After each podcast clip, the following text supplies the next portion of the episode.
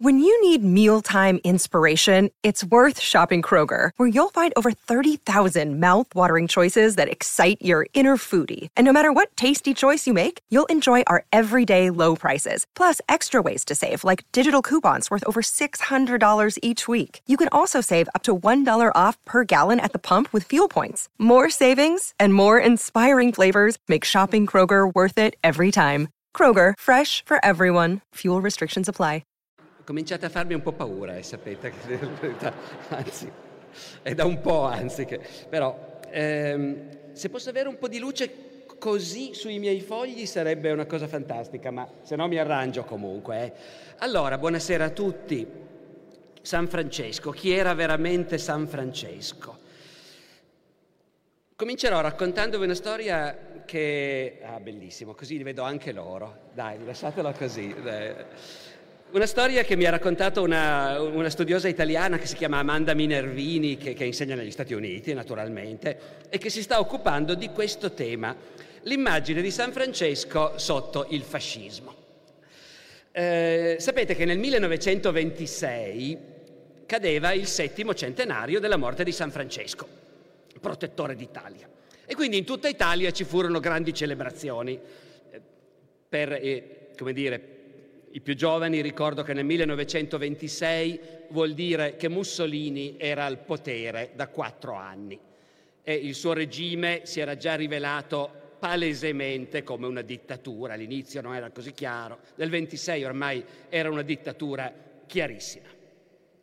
E in quel 26 un editore mantovano che si chiamava Franco Paladino e che amava definirsi l'editore di Mussolini, e che aveva una collana intitolata Mussolinia, biblioteca di cultura fascista, l'editore Paladino commissionò un opuscolo a un sacerdote che si chiamava Don Paolo Ardali, che aveva già scritto un opuscolo intitolato Pio Undicesimo e Mussolini, e al Don Ardali l'editore commissionò un opuscolo intitolato San Francesco e Mussolini.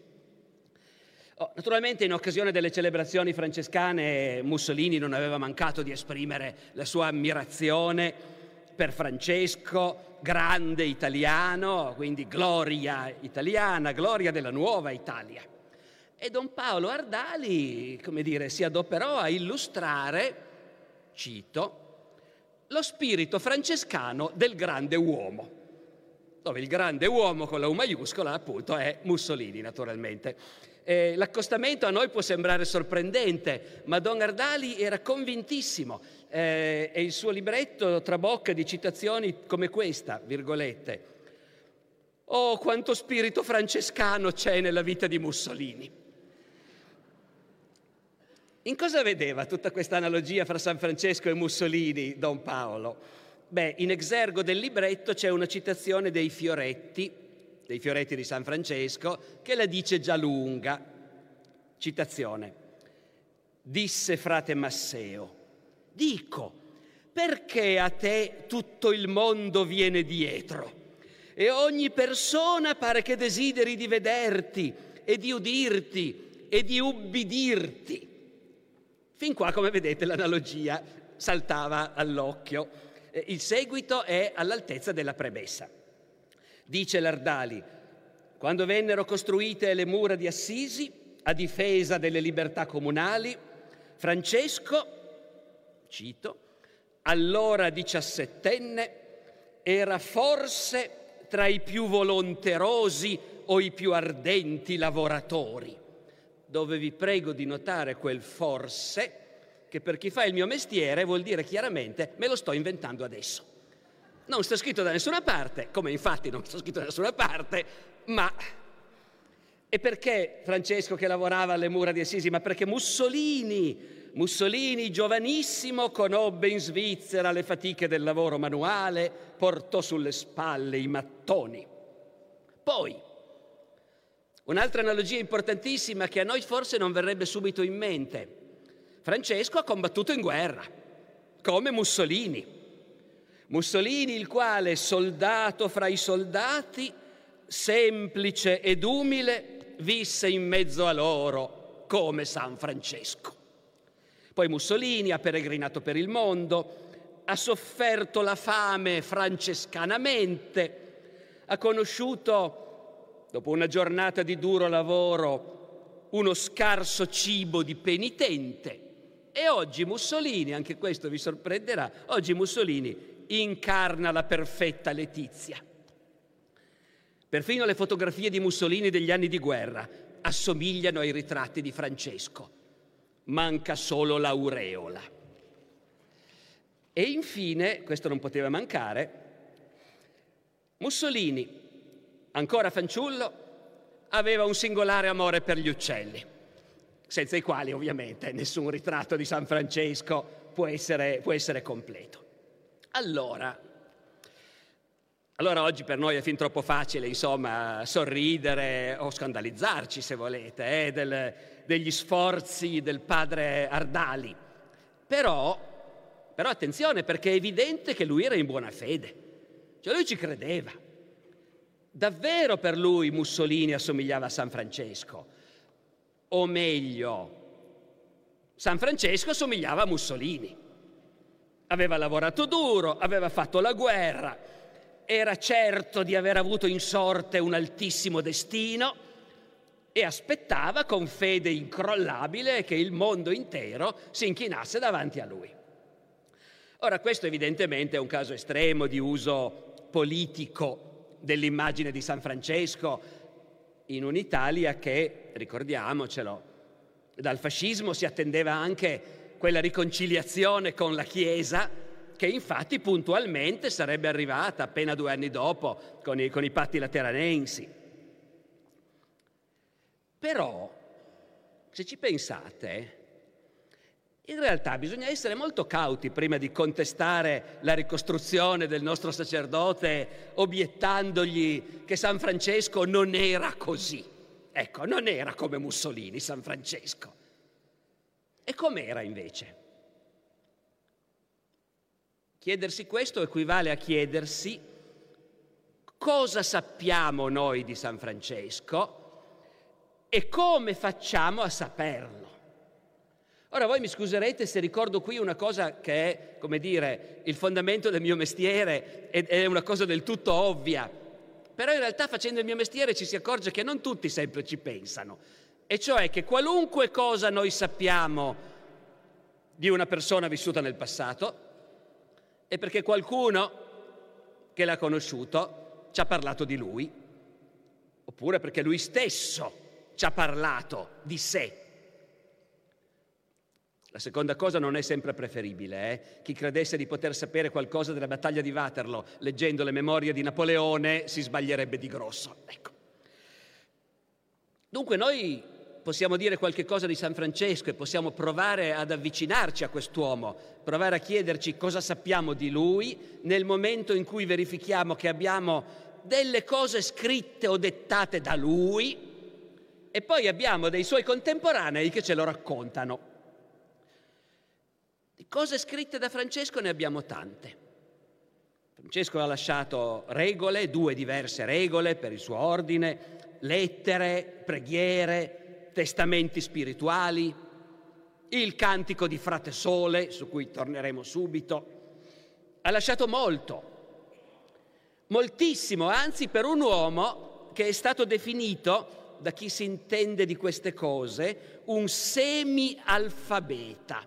Cioè Francesco non era un analfabeta, sapeva leggere e scrivere, ma era uno di quelli che leggevano e scrivevano con fatica, senza averne l'abitudine. E noi questo possiamo dirlo perché abbiamo degli autografi di Francesco. Abbiamo 2 autografi di Francesco. Uno è un biglietto a Frate Leone, che nei suoi ultimi anni di vita è stato forse quello che gli è stato più vicino, e l'altro è una piccola pergamena che ha da un lato una lode di Dio e dall'altra una benedizione, di nuovo per Frate Leone. Questi 2 foglietti sono scritti di pugno di Francesco e sono in latino, ma in un latino scadente, con errori da matita rossa e la scrittura è goffa, cioè la scrittura di uno che non scriveva a tutti i momenti. Ah, poi è bellissimo perché Frate Leone su questi foglietti ha scritto piccolo piccolo in inchiostro rosso, questo l'ha scritto lui in persona, questo biglietto me l'ha mandato lui e così via. Dunque Francesco ha scritto molto e alcune delle, e tutte le cose che ha scritto ci parlano di un aspetto di Francesco, la sua spiritualità. E a questo proposito, come dire, io sono qui che vi parlo di Francesco, evidentemente, perché, in un festival dedicato al nostro pianeta e ai temi dell'ambiente e della sostenibilità, e oggi Francesco è diventato, credo, anche una grande icona di chi ha a cuore le sorti del nostro pianeta. E naturalmente è verissimo, ne parleremo poi, ma è verissimo che Francesco era un grande amante della natura, degli animali. Tanti ricordi di chi l'ha conosciuto girano intorno al fatto che davvero parlava con gli uccelli, quando si fermava e vedeva un prato pieno di uccelli, cominciava a predicare a loro e quando poteva ributtava in acqua i pesci pescati dai pescatori. Tutto questo c'è nella sensibilità di Francesco, E io immagino che chi legge con la sensibilità di oggi un testo come il Cantico di Frate Sole, il Cantico delle Creature, ci possa vedere effettivamente un uomo con cui ci sembra di condividere, una sensibilità. Naturalmente il mio mestiere è sempre di dire, attenzione, sarebbe molto bello se San Francesco fosse stato un ecologista come siamo noi, ma San Francesco quando scrive il Cantico delle Creature, che cos'è che ha in mente davvero? Che cos'è che ha in mente? Cos'è che capiva un uomo di allora quando sentiva dire laudato simi Signore per tutto quello che hai creato, tutto quello che hai creato è degno di lode ed è meraviglioso e tu sei un Dio buono. Un contemporaneo di San Francesco, la prima cosa che pensava era vedi che gliele sta cantando chiare agli eretici, ai Catari, perché in quel mondo, in quell'epoca c'era un movimento clandestino ma forte, diffuso, che contestava l'insegnamento della Chiesa cattolica e che si basava sull'idea che non è possibile che il nostro Dio buono abbia creato i corpi, questi sacchi di letame che poi si decompongono. Non è possibile che un Dio buono abbia creato un mondo dove ci sono le malattie, la morte, la decadenza, il sesso. Queste cose le ha create un Dio cattivo, è evidente. I Catari pensavano che ci sono due dei, non uno solo. Uno buono che ha creato le anime e uno malvagio che ha creato tutto ciò che ci circonda. Il mondo materiale è cosa malvagia. E il dovere dell'umanità è di riscattarsi, di cancellare i corpi e pensare soltanto all'anima. La Chiesa medievale non aveva mai insegnato cose del genere. La Chiesa medievale insegnava che il mondo è buono perché l'ha creato la natura e la natura è un grandioso strumento della volontà divina. I Catari dicevano di no e in quel contesto Francesco dice invece sì. È tutto buono, perfino la morte è buona. A noi dei Catari oggi non importa più niente. Chi pensava che dietro il Cantico delle Creature ci fosse una polemica di quel tipo? E invece è quello che c'era, naturalmente. Dopodiché, però, appunto, come vedete, già quello che San Francesco ci ha lasciato scritto ci aiuta a sapere delle cose di lui, a capire delle cose di lui.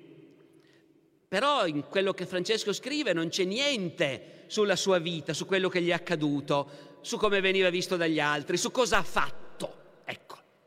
Per sapere chi era, cosa aveva fatto, cosa si ricordava la gente di lui, dobbiamo affidarci a quelli che l'hanno conosciuto e che hanno scritto i loro ricordi.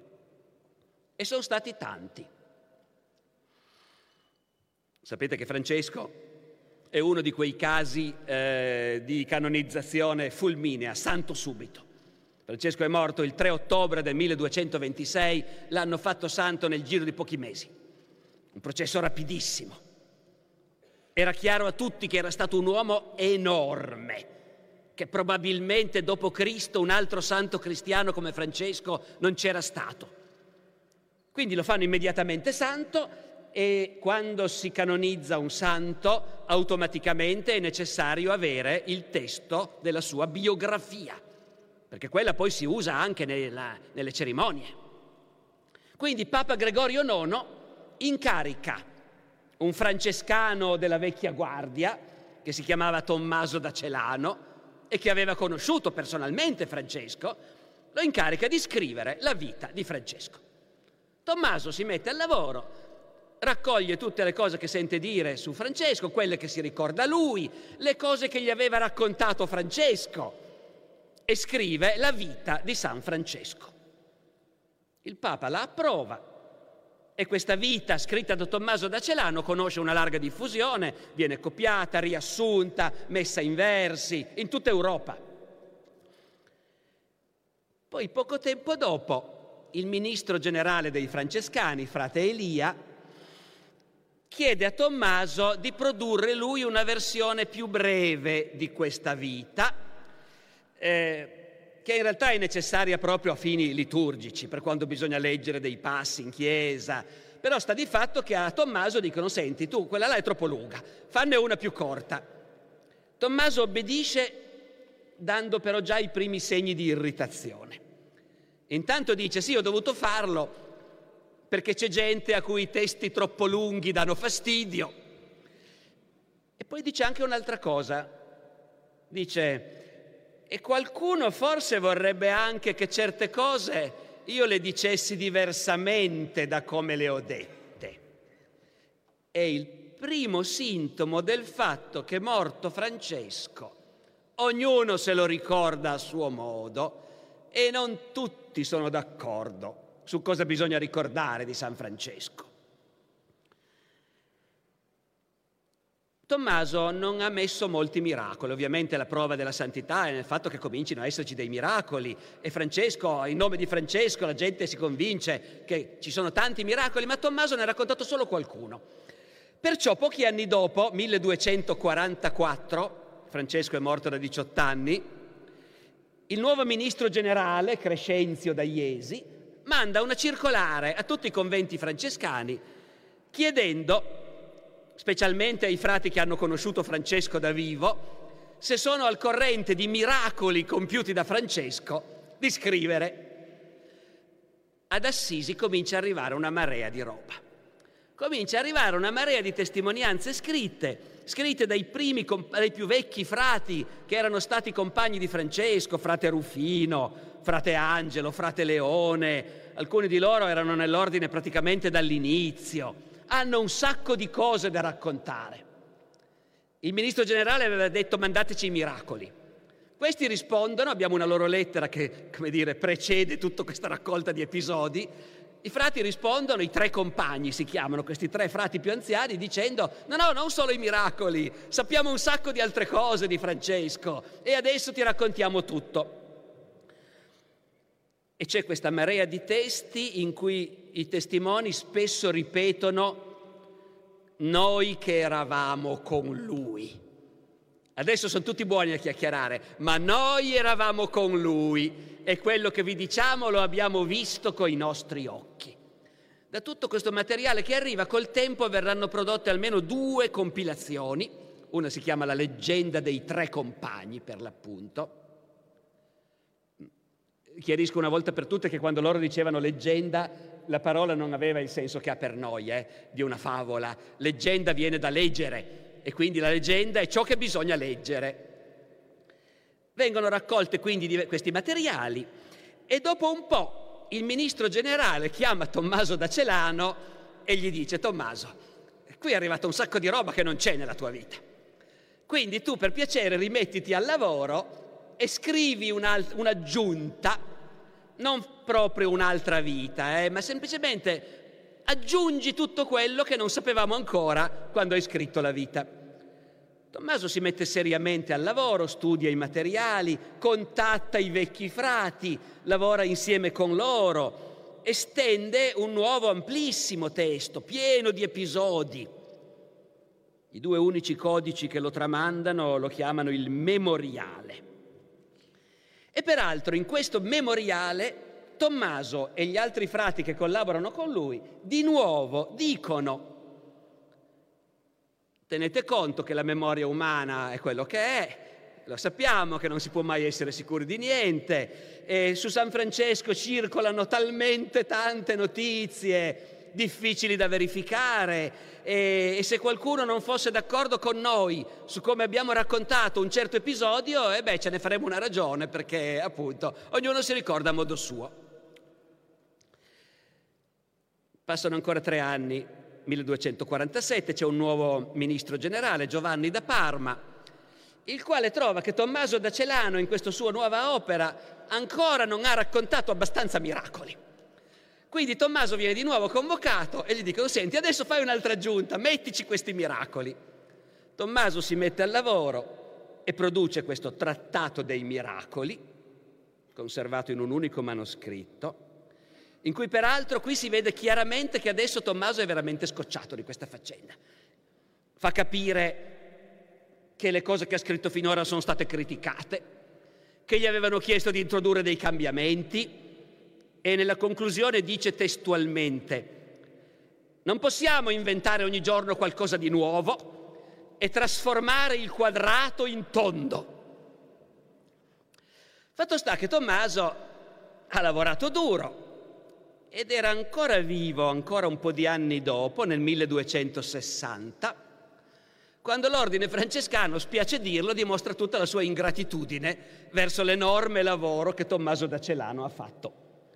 Perché nel 1260 il capitolo generale dell'ordine francescano, riunito a Narbona, in Francia, capite che l'ordine francescano nel frattempo è diventato una multinazionale, è un'immensa organizzazione con migliaia e migliaia di membri, centinaia di sedi in tutta l'Europa cristiana. Il capitolo generale di Narbona nel 1260 decreta che con tutte le vite di San Francesco che ci sono in giro è ora di compilarne una buona. Il ministro generale in quel momento era Bonaventura da Bagnoregio, San Bonaventura, anche lui è un santo, anche se diversamente da Francesco non l'hanno fatto santo subito. Bonaventura l'hanno poi canonizzato 2 secoli dopo. Bonaventura, ministro generale, decide che lui scriverà la vita buona di San Francesco. Si mette al lavoro e produce una grande opera che viene subito conosciuta come la Legenda Maior. Quindi la grande vita di Francesco da leggere. Ma quello che rende straordinaria questa vicenda è quello che succede subito dopo. Bonaventura ha concluso la sua fatica, ha prodotto la Legenda Maior.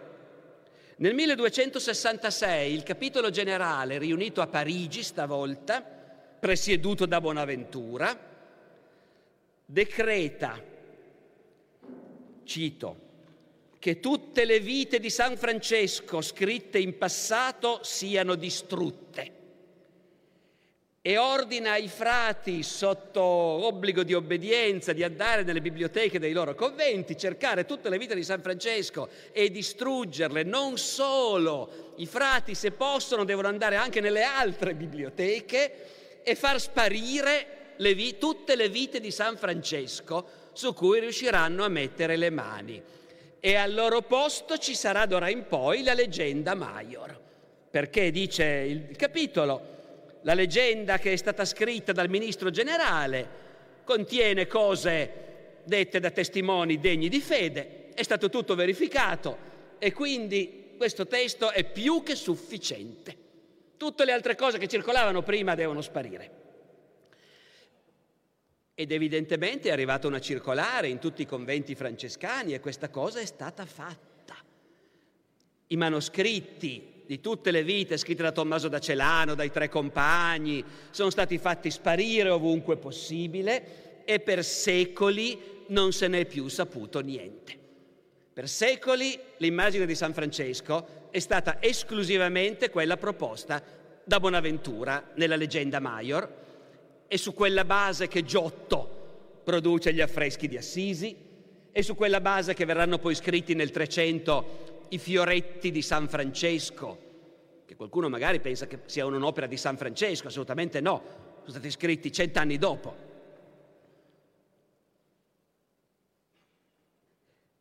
E poi come dire.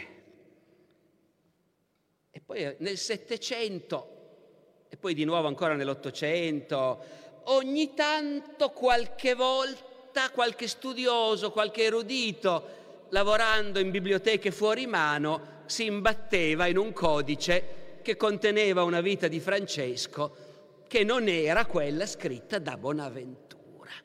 E pian piano, un po' per volta, sono tornati fuori questi testi. Per carità, se ce ne sono che sono spariti per sempre non lo sapremo mai. Però appunto le varie versioni di Tommaso da Celano, quelle dei... si sono ritrovati, a volte un singolo manoscritto, due. Si continua ancora adesso a ritrovarne. Non molti anni fa un grande studioso di Francesco, Jacques Dallaran, venendo a sapere che andava all'asta, non so più dove, un codice medievale dove si parlava di Francesco, è riuscito a farlo acquistare e lì ha scoperto che c'era un'altra versione della vita di Tommaso da Celano che finora non conosceva nessuno. Continuano a saltar fuori, ma è dalla fine dell'Ottocento che gli storici hanno dovuto dire: ragazzi, guardate che tutto quello che credevamo di sapere di San Francesco adesso bisogna ripensarci, perché quello che troviamo in queste vite è diverso in molti casi, non sempre si capisce, ma in molti casi è diverso da quello che ci ha raccontato San Bonaventura. San Bonaventura ha scelto molto accuratamente quali episodi, quali aneddoti fra le tante vite che aveva sul tavolo, quali prendere per comporre il suo ritratto di San Francesco. E con che logica si è mosso San Bonaventura? Al tempo di San Bonaventura, ve l'ho detto, l'ordine era diventata una gigantesca multinazionale. Era diventato un pezzo grosso, importante e influente della Chiesa. I frati erano una forza dentro la Chiesa, era diventato un ordine colto. A un certo punto hanno passato, come dire, una disposizione, un regolamento per cui nessuno doveva poter entrare nell'ordine francescano se non aveva la licenza liceale, diciamo così, anacronisticamente, ecco. Il che vuol dire che neanche San Francesco sarebbe riuscito a entrare nell'ordine 50 anni dopo la sua morte. E vivevano tutti in semplici, dignitosi, ma bei e grandi conventi. Avevano belle e grandi chiese, naturalmente, no? Ecco. E c'erano francescani che insegnavano a Oxford o alla Sorbona, e francescani che erano vescovi, e francescani che erano inquisitori.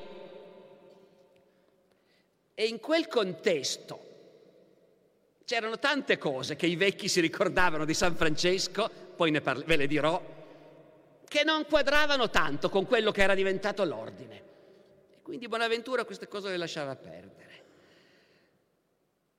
L'ordine era molto rilassato rispetto a un San Francesco che era stato di un rigore ascetico spaventoso. Francesco diceva chiaramente: si va scalzi, i sandali se uno proprio è malato o deve fare un lungo viaggio, ma se no si va scalzi. Ma quasi nessuno andava più scalzo ai tempi di Bonaventura. E siccome qualcuno si ricordava che Francesco queste cose comunque le aveva in mente, allora bisognava anche dire che Francesco, ecco, questa è forse la vera grande preoccupazione di Bonaventura, che non è in malafede, capite? Lui lo vede veramente così, lui è alla testa di un ordine che è una grandiosa potenza del bene, è una branca fortissima della vera unica Chiesa. E se l'immagine di Francesco, come qualche vecchio se lo ricorda, può crearci qualche imbarazzo, è giusto correggerla. Ma soprattutto bisogna dire che, certo che noi non siamo più così rigorosi come era lui, ma lui era un santo, lui era un altro Cristo, lui era inimitabile. Non potete pretendere che oggi uomini semplici come noi siano come lui, nessuno può essere come lui. E poi appunto, non bisogna far vedere che Francesco in realtà tante cose che avrebbe voluto realizzare non è riuscito a realizzarle e che l'ordine sotto tanti aspetti era diverso da come Francesco l'avrebbe voluto. Francesco voleva che si dormisse per strada o al massimo sotto una capanna di frasche e fango. Se avesse visto... no, li ha visti i conventi. Francesco voleva, lo dice ancora nel suo testamento, che ogni frate lavori con le sue mani, perché se non fai il lavoro manuale non riuscirei mai a sentirti davvero come gli ultimi. Che questo va detto, Francesco aveva in mente in modo ossessivo: noi dobbiamo essere al livello del barbone, del mendicante, del disperato. Noi dobbiamo vivere come vivono loro e sentirci al loro livello, anzi ancora sotto a loro. E quindi lavorare con le mani, tutti. Chiaro che il francescano che è diventato professore universitario non lavora più con le mani. Nessuno lavora più con le mani di loro.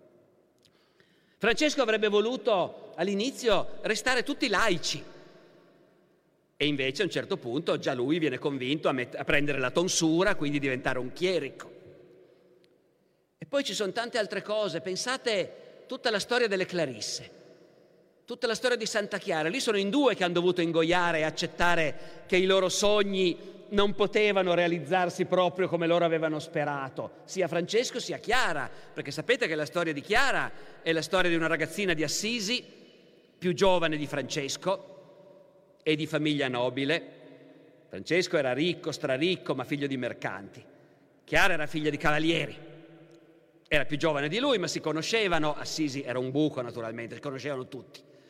E Chiara, ragazzina, che vede Francesco e i suoi frati e vede la loro vita, che stanno per strada e lavorano scaricando cassette al mercato e stanno vicini ai più poveri, Chiara comincia a pensare che anche lei è nata per far questo, ci vuole andare anche lei. Prende contatto con Francesco, cosa non facile perché la ragazzina non ancora sposata non esce mica facilmente di casa in una città italiana dell'epoca, ma Chiara racconta in casa che va a messa e poi invece di andare a messa va a cercare Francesco lì dove è accampato con i suoi fuori città.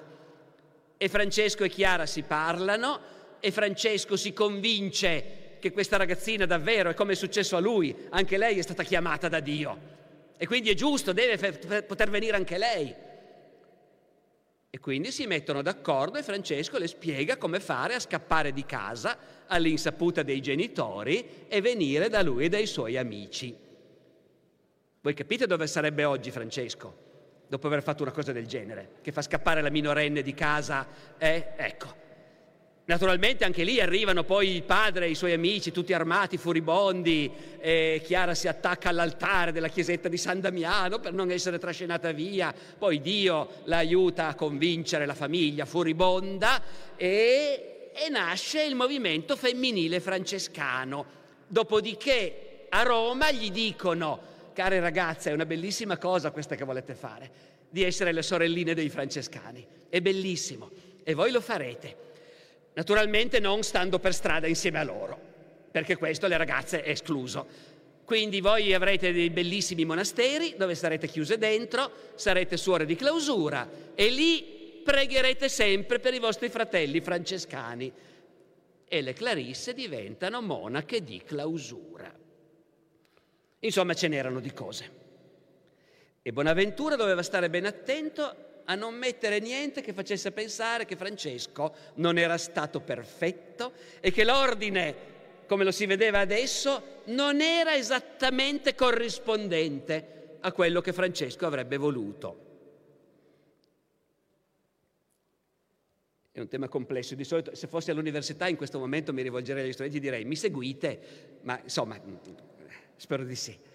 Adesso è arrivato il momento, credo, di darvi qualche esempio concreto di chi era Francesco secondo i ricordi dei vecchi frati, che poi non è che ci possiamo mettere la mano sul fuoco, neanche su quello.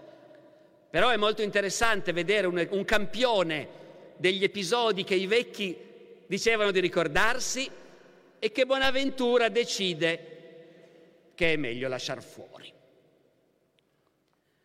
Vabbè, tanto per cominciare la giovinezza di Francesco.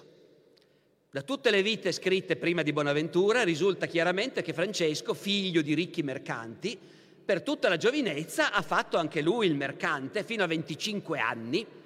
Ha fatto il mercante e lo faceva bene, guadagnava un sacco di soldi.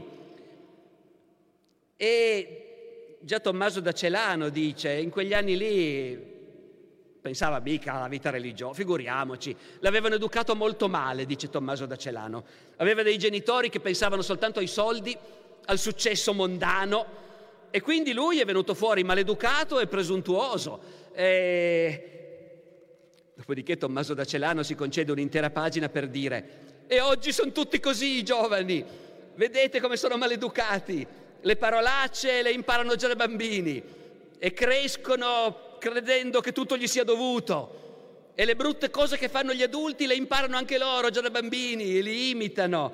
Insomma, la lamentela sui giovani d'oggi, lo sapete, è antica come il mondo. E dopodiché appunto Francesco era così fino a 25 anni, ha buttato via la sua vita facendo soldi e spendendoli, perché in questo era diverso dal papà e dalla mamma. Lui voleva guadagnare per spendere e per fare la bella vita, e faceva la bella vita. Quando non era al lavoro, sempre in giro con gli amici, tutta la notte. E lui era quello che pagava la musica, che pagava i cantanti, che pagava i banchetti, spendeva e spandeva. Qualunque buffonata volessero organizzare gli amici, lui era lì pronto a pagare tutto. I genitori disperati, tanto che gli dicevano: oh, ma chi credi di essere? Non sei mica figlio di un principe. E Francesco, niente, spendeva e spandeva. C'è un episodio specifico, è una sciocchezza, ma è il tipico episodio che ti fa pensare: questo qua gliel'ha raccontato davvero Francesco, uno non può inventarlo. Francesco voleva sempre essere vestito meglio di tutti, anche troppo, perché in quella società non si apprezzava chi si veste al di sopra del proprio rango. E se tu sei un mercante puoi essere ricco quanto vuoi, ma certi tessuti preziosi, certe pellicce stanno bene addosso ai nobili e alle nobili signore e non addosso ai mercanti. E Francesco invece si vestiva appunto troppo bene e voleva però farsi notare per il modo in cui si vestiva, tanto che a un certo punto aveva inventato questa cosa: si è fatto fare un abito di un tessuto costosissimo, però dei pezzi dell'abito li ha fatti fare invece di tela da 4 soldi. E questa bizzarria di mettere insieme il tessuto costosissimo e il tessuto da 4 soldi, tutti lo guardavano. Tutti i giovani di Assisi, ovviamente, visto Francesco cosa ha inventato, ecco. E lui godeva di queste cose. Finché appunto Dio non lo ha toccato. E va bene, quando Francesco cambia idea, butta via i soldi, rifiuta tutto, si spoglia e così via, va benissimo per Bonaventura, che prima invece fosse un ragazzaccio di quel genere, nella vita scritta da Bonaventura non se ne parla, non ce ne traccia. Poi ci sono i problemi che Francesco aveva appunto con la povertà e con il modo di vita. Tutte le vite scritte nei primi tempi da quelli che c'erano, che si ricordavano, insistono su questa cosa. Francesco diceva: noi dobbiamo vivere la vita dei più miserabili. E quindi fuori, per strada, non possedere niente, neanche un tetto sopra la testa. È arrivato un momento, dice qualcuno, che eravamo già un gruppetto, e Francesco ha detto: sì, forse dovremmo chiedere che ci diano una chiesetta, ma che sia piccola e povera, perché così possiamo andare in una chiesa a pregare. E quanto al dormire, a quel punto ci facciamo una capanna di rami e di fango fuori dalla chiesetta, e questo si può ancora fare. Quindi vanno a chiedere al vescovo di Assisi se ha una chiesetta da dargli, non ce l'ha. Vanno in giro a vedere, finalmente l'abate di un monastero benedettino gli dà una chiesetta piccolissima, poverissima, è la chiesa di Santa Maria della Porziuncola, che poi diventerà uno dei grandi luoghi di San Francesco. E loro vanno a vivere lì vicino a questa chiesetta e si fanno la loro capanna col tetto di paglia. E intanto arrivano altri compagni, l'ordine cresce, diventa numeroso, i compagni vanno a fondare sedi anche altrove, vanno e vengono, la Porziuncola diventa un luogo affollato e loro sempre in questa capannuccia. A un certo momento, in assenza di Francesco, il quale è impegnato a predicare in giro, in assenza di Francesco, il buon popolo di Assisi dice: adesso gli facciamo un regalo, adesso gli costruiamo una casetta. perché mica possono continuare ad andare avanti con una capannuccia di fango. E quindi in assenza di Francesco arrivano tutta la brava gente di Assisi con grande entusiasmo e gli fabbricano una bella casetta. Francesco torna, vede la casetta, si stupisce, non dice niente, va a dormire. Mattino dopo si sveglia, sale sul tetto e comincia a chiamare i frati. Venite un po' qua, venite un po' su con me, tutti con me sul tetto. Quando sono tutti sul tetto, Francesco comincia a prendere le tegole e a sbatterle giù, dicendo adesso demoliamo questa roba. In quel caso, peraltro, l'episodio è ancora più complicato di così, perché era una grande solennità, si stava per tenere il capitolo generale dell'ordine, si prevedeva che arrivasse un sacco di gente alla Porziuncola, non soltanto i frati che arrivavano dall'estero, ma anche i curiosi, naturalmente, cioè c'era una folla enorme in questi casi. Il comune di Assisi aveva mandato il servizio d'ordine, un gruppo di cavalieri del comune, e i cavalieri del comune, vedendo questo gruppo di matti che sta lì sul tetto e sta buttando giù le tegole, i cavalieri del comune ritengono di intervenire e quindi dicono a Francesco, ma Francesco dice no, noi non possediamo niente e neanche questa vostra casa. E i cavalieri del comune gli dicono ma appunto non è mica vostra, è del comune di Assisi. E lì Francesco rimane un po' interdetto e non osa più continuare. Dice, vabbè, allora, se dite che è vostra, vabbè, però comunque. Un'altra volta, e siamo già verso la fine della vita di Francesco, quando lui, non l'ho ancora detto, ne parleremo più avanti, è un altro momento importantissimo di cui Bonaventura non parla volentieri. Sapete che Francesco a un certo punto della sua vita si è dimesso dalla guida dell'ordine, avendo avuto la netta sensazione che questa gigantesca multinazionale che aveva costruito in realtà non era quello che lui voleva alla fine. C'è un momento in cui prima lui si impegna molto, si impegna, manda i frati in missione, in giro, in Italia del Nord, in altri paesi strani, e poi in Germania, in Inghilterra, è molto entusiasta. Poi c'è un momento in cui si ferma a guardare e chiaramente si sente morire, si dice ma io cosa ho fatto? Questa roba non la volevo. Si dimette dalla guida dell'ordine, ordinando ai frati di nominare un sostituto, questo povero frate Pietro Cattani, a cui Francesco, che si è dimesso, dice io mi impegno a ubbidirti in tutto. Dopodiché Francesco è sempre lì che comanda e Pietro Cattani, poveraccio, cerca di metterci una pezza, ma comunque durante un'altra assenza di Francesco in questa fase, il ministro stesso dell'ordine aveva detto signori non ce la facciamo più, questa è la sede dell'ordine, arrivano da tutta Europa, dobbiamo avere un edificio decente in cui stare e in cui ospitarli quando arrivano, e quindi mette i frati a fabbricare una casa.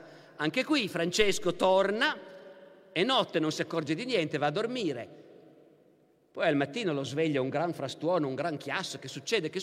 Sono i frati al cantiere che stanno costruendo la casa. Francesco esce, capisce cosa stanno facendo, proibisce di costruire la casa, dicendo ma vi rendete conto? Proprio perché questa è la sede, da tutta Europa vengono qui i nostri frati, e se ci vedono che ci siamo messi a costruire, e allora torneranno a casa, anche loro si sentiranno autorizzati a costruire. Non possiamo farlo. Un'altra volta ancora, stava andando a Bologna, prima di entrare in città sente dei viandanti che parlano, che stanno parlando fra loro della casa dei frati. La casa dei frati? E sì, i frati hanno la loro casa. Francesco non va più a Bologna. Rifiuta di andarci e manda ordine ai frati di Bologna di uscire tutti dalla casa. Quelli gli dicono ma i malati? Anche i malati, fuori, tutti fuori. Di tutti questi episodi, che giravano troppo per censurarli totalmente, Bonaventura riduce tutto a una singola frase. Amava talmente la povertà che talvolta dava ordine di demolire o abbandonare le case quando notava qualcosa di troppo lussuoso, che come vedete non è proprio esattamente la stessa cosa. È uno di quei casi in cui aggiungendo un dettaglio il senso. Frate Francesco, la casa di Bologna non si era interessato se fosse lussuosa o no, ecco. Ma per dire quanto questa cosa rischia di essere fuorviante, se non ti rendi conto di chi era, almeno nel ricordo dei vecchi frati, di chi era, stavo per dire, davvero Francesco. Ma sì, io credo che lui fosse davvero così, che questa ossessione ce l'avesse davvero. E poi invece uno vede il film di Rossellini, Francesco Giullare di Dio, e nel film di Rossellini, qualcuno se lo ricorderà, appena Francesco ha riunito il suo gruppo, la prima cosa che gli dice è: adesso dobbiamo costruire la nostra casetta. E poi cominciano a parlare dei buoni pranzetti che faranno nella loro casetta. Ecco, questo è, diciamo, è la colpa di San Bonaventura, questo la deve pagare San Bonaventura, questa cosa. Legato sempre al tema della povertà, ma anche a quello dell'umiltà, cioè noi dobbiamo essere davvero, guai se ti senti superiore al poveraccio che vedi scalzo per la strada, guai! Noi dobbiamo essere come gli ultimi, e legato a questo è il tema dei libri. Da un lato i libri sono oggetti estremamente costosi, non hanno ancora inventato la stampa, quindi ogni libro è un prodotto unico che uno specialista ci ha messo alcuni mesi per produrlo, quindi un libro costa l'equivalente di migliaia di euro.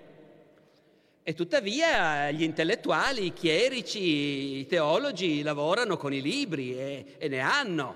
E Francesco non è contento che i frati abbiano dei libri, da un lato perché non devono possedere niente e dall'altro perché quelli che leggono troppo e studiano troppo poi si montano la testa. È difficile che uno che ha studiato riesca davvero a sentirsi uguale al poveraccio, all'analfabeta, al mendicante. Dice Francesco: i frati che hanno troppa voglia di studiare al momento del bisogno si troveranno le mani vuote, che pensino alla virtù piuttosto. Se non che regolarmente succede che però nell'ordine entrano anche persone colte, entrano chierici, e Francesco per molto tempo è contento che arrivi gente, quindi sì, li esamina, però accoglie un po' tutti. Si trova ad avere dei frati che sono gente che ha studiato e che vorrebbe continuare a studiare e a possedere dei libri. E molti dei ricordi dei vecchi sono appunto, sai quella volta che è arrivato quel frate a chiedere a Francesco, ecco, arriva il frate e dice a Francesco: ma noi frati chierici, che abbiamo tanti libri, possiamo tenerli, e naturalmente diciamo che non sono nostri, sono dell'ordine. Risposta di Francesco: ti dico, fratello, che questa è stata ed è la mia prima e ultima volontà, che nessun frate deve possedere nulla se non il vestito come è concesso dalla regola, cioè un'unica tunica del tessuto più miserabile che c'è, rappezzata tutte le volte che c'è da rappezzarla, con la cintura e le mutande. E questo è tutto quello che un frate può possedere. Un'altra volta c'è stato un altro frate che stava studiando, però era ancora a metà degli studi e avrebbe voluto continuare. Sapeva leggere il Salterio, che è un libro non solo di salmi ma di preghiere in latino, che era il classico libro di testo su cui si imparava il latino. Questo frate sapeva leggere il Salterio, ma così e voleva continuare, impararlo bene, e poi voleva imparare le vite dei santi. E Francesco gli dà una risposta che a prima vista è molto spiazzante, poi invece si ricostruisce. Francesco gli dice: hai presente Carlo Magno e il paladino Orlando e Oliviero, gli altri eroi della corte di Carlo Magno, tutti quei forti guerrieri che hanno combattuto gli infedeli e hanno avuto grandi vittorie e poi sono morti, martiri, oggi sono in paradiso. Questo è già straordinario, perché uno poi fa 2+2, certo, da ragazzo cosa vuoi che leggesse? Da ragazzo anche lui sognava di diventare un cavaliere, questo lo dicono espressamente tutte le vite, sognava di fare la guerra, diventare famoso, e quindi cosa leggeva? Le canzoni di gesta, Carlo Magno e i paladini. Oltretutto era tutta letteratura francese, e Francesco sapeva il francese e adorava parlare francese. Tutti i vecchi, ma anche Bonaventura, lo dicono tutti, nei momenti quando era veramente contento si metteva a cantare in francese.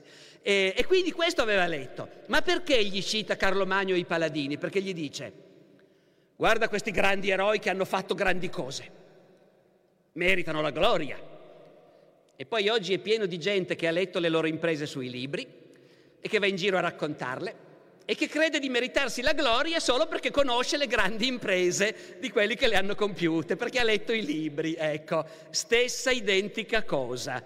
I santi sono quelli che fanno le cose e noi dobbiamo voler essere santi come loro e fare le cose, non leggere nei libri le loro imprese.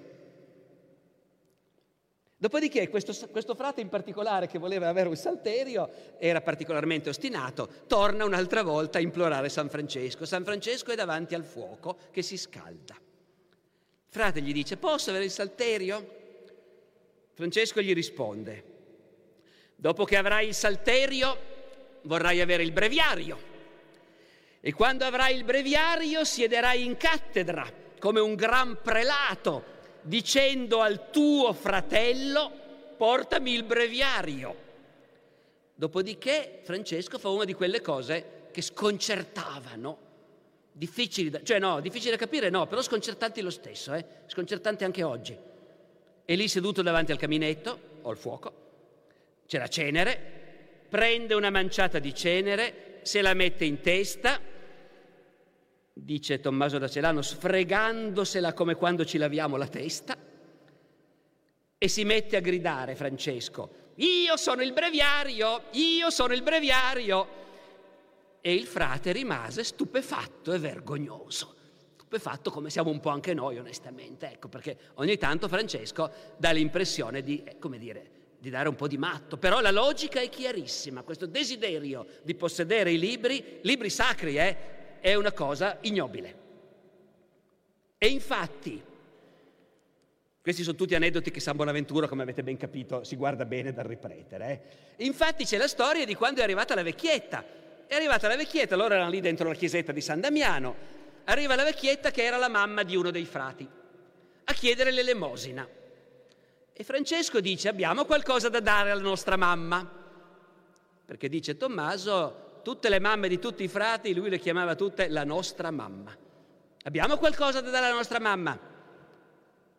E i frati gli dicono: Francesco, noi siamo poveri, appunto, non abbiamo niente. Dice: ma non c'è niente? Francesco, guarda, qui dentro, l'unico oggetto che abbiamo qui dentro è il Nuovo Testamento.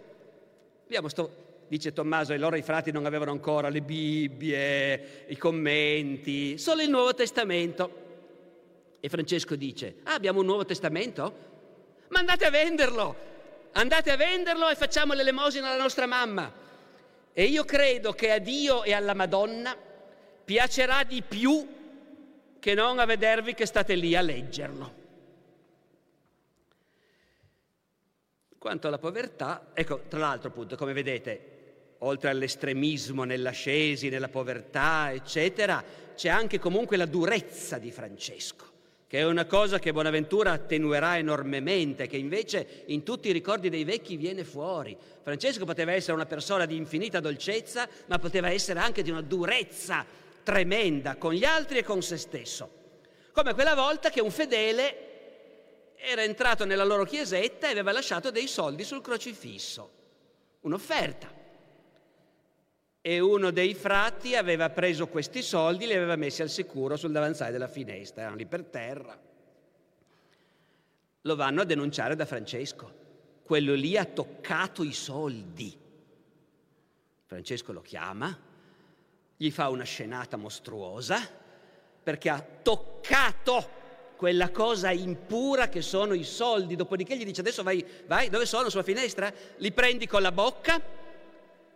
Li hai presi con la bocca, vieni fuori, ecco lì c'è una merda d'asino, adesso con la bocca li posi sulla merda d'asino i soldi. D'altra parte Francesco, queste sue durezze poi a volte si pentiva anche. Francesco era uno che non era come viene fuori da Bonaventura, appunto, perfetto, che non sbagliava mai, che spargeva intorno a sé soltanto letizia e rassicurazione. Francesco era uno che creava problemi, come la volta del lebbroso. Non la volta che l'ha incontrato e l'ha baciato, quello lo dicono tutti, è successo davvero. Poi lui raccontava che gli era costato tantissimo, perché lui aveva sempre avuto una paura tremenda dei lebbrosi, però l'ha fatto, ecco. I lebrosi, voi sapete che nel Medioevo la lebbra era abbastanza diffusa e era una malattia molto temuta, anche perché non è una malattia che ti fulmina, è una malattia con cui convivi per anni, ma che ti corrode la faccia, ti corrode gli arti, quindi una malattia ripugnante anche. E loro temevano, la temevano molto, temevano che fosse molto contagiosa, anche più di quello che è davvero. Quindi i lebrosi vivevano per conto loro. Ovunque si incontravano delle piccole comunità, dei piccoli ospedali dove un gruppo di lebrosi viveva come una comunità religiosa con un sacerdote che li dirigeva. I fedeli e la Chiesa donavano delle entrate, per cui avevano delle rendite garantite e vivevano per conto loro. E una delle attività che Francesco e i suoi facevano era proprio di andare a fare assistenza, aiuto nelle case dove vivevano questi lebbrosi. E c'era uno dei frati, frate Giacomo, che era un po' un sempliciotto, dicono quelli che si ricordano questo aneddoto, che aveva fatto molta amicizia con un lebbroso, tanto che se lo portava dietro. Non è che fosse vietato per i lebbrosi uscire, però tendenzialmente la gente non voleva avere contatti. E frate Giacomo si portava questo suo amico lebbroso a messa e la gente si teneva un po' a distanza. Francesco se ne accorge e gli dice: fra Giacomo, senti, il lebbroso lascialo a casa, non portarlo più a messa. Fra Giacomo se ne dimentica, la domenica dopo è di nuovo lì col lebbroso. Francesco si arrabbia, gli fa una scenata e dice al lebbroso: via, a casa. Poi si ferma Francesco e si dice: ma cosa ho fatto? Si vergogna da morire di aver fatto questa cosa.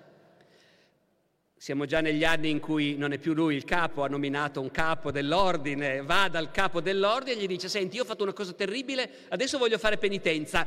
E tu mi lasci fare la penitenza che voglio fare io, eh?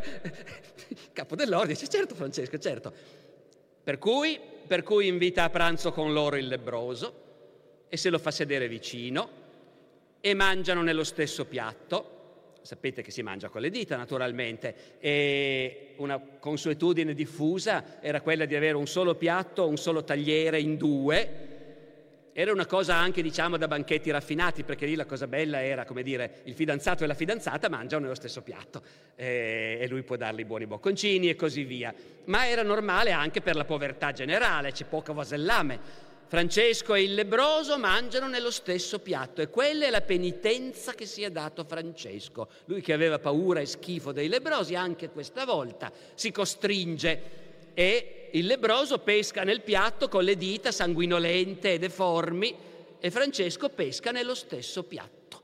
E chi ricorda questa storia dice: e i frati erano lì, addolorati e perplessi. Ecco. Quindi Francesco era anche uno che era in grado, appunto, di portare non la letizia e la sicurezza, ma invece l'ansia, il dubbio. Un ultimissimo episodio, questo non è che non sia vero, e mi piace ricordarlo qui, visto che abbiamo, appunto, come avete visto, non è che vi ho tanto parlato del San Francesco ecologista e non ci sarebbe neanche molto da dire, ma è verissimo però, tutti i testimoni lo dicono, lui li amava, gli animali, e non c'è solo la predica agli uccelli, c'è la volta che gli hanno portato un leprotto e il leprotto è subito corso in grembo a San Francesco e lui si è tenuto lì per un bel po'. Poi l'ha posato, gli ha detto: tornatene nel bosco, e il leprotto non voleva andarsene e insomma hanno dovuto prenderlo di peso e trascinarlo nel bosco. C'è la volta che il pescatore sul lago, non so più se di Bolsena, no, sul Trasimeno, gli ha portato una bella tinca che aveva pescato e Francesco le ha detto: sorella tinca, ti libero subito. L'ha presa e l'ha rimessa nell'acqua e la tinca non voleva andare via e lui pregava Dio e lo celebrava e la tinca stava lì a sentire. Poi quando l'ha benedetta le ha detto: adesso vai pure, la tinca se n'è andata. La predica agli uccelli è verissima. Andava in campagna, ha visto un prato pieno di uccelli. L'unica cosa è che non sono tanto gli uccellini come ci immaginiamo noi. Lì dice erano colombe, cornacchie, taccole, e però sì, loro si ricordano che veramente poi sono tornati, erano in campagna lui e gli altri, al ritorno hanno raccontato questa cosa bellissima che Francesco si è messo a parlare con gli uccelli, a predicare, e loro stavano a sentirlo.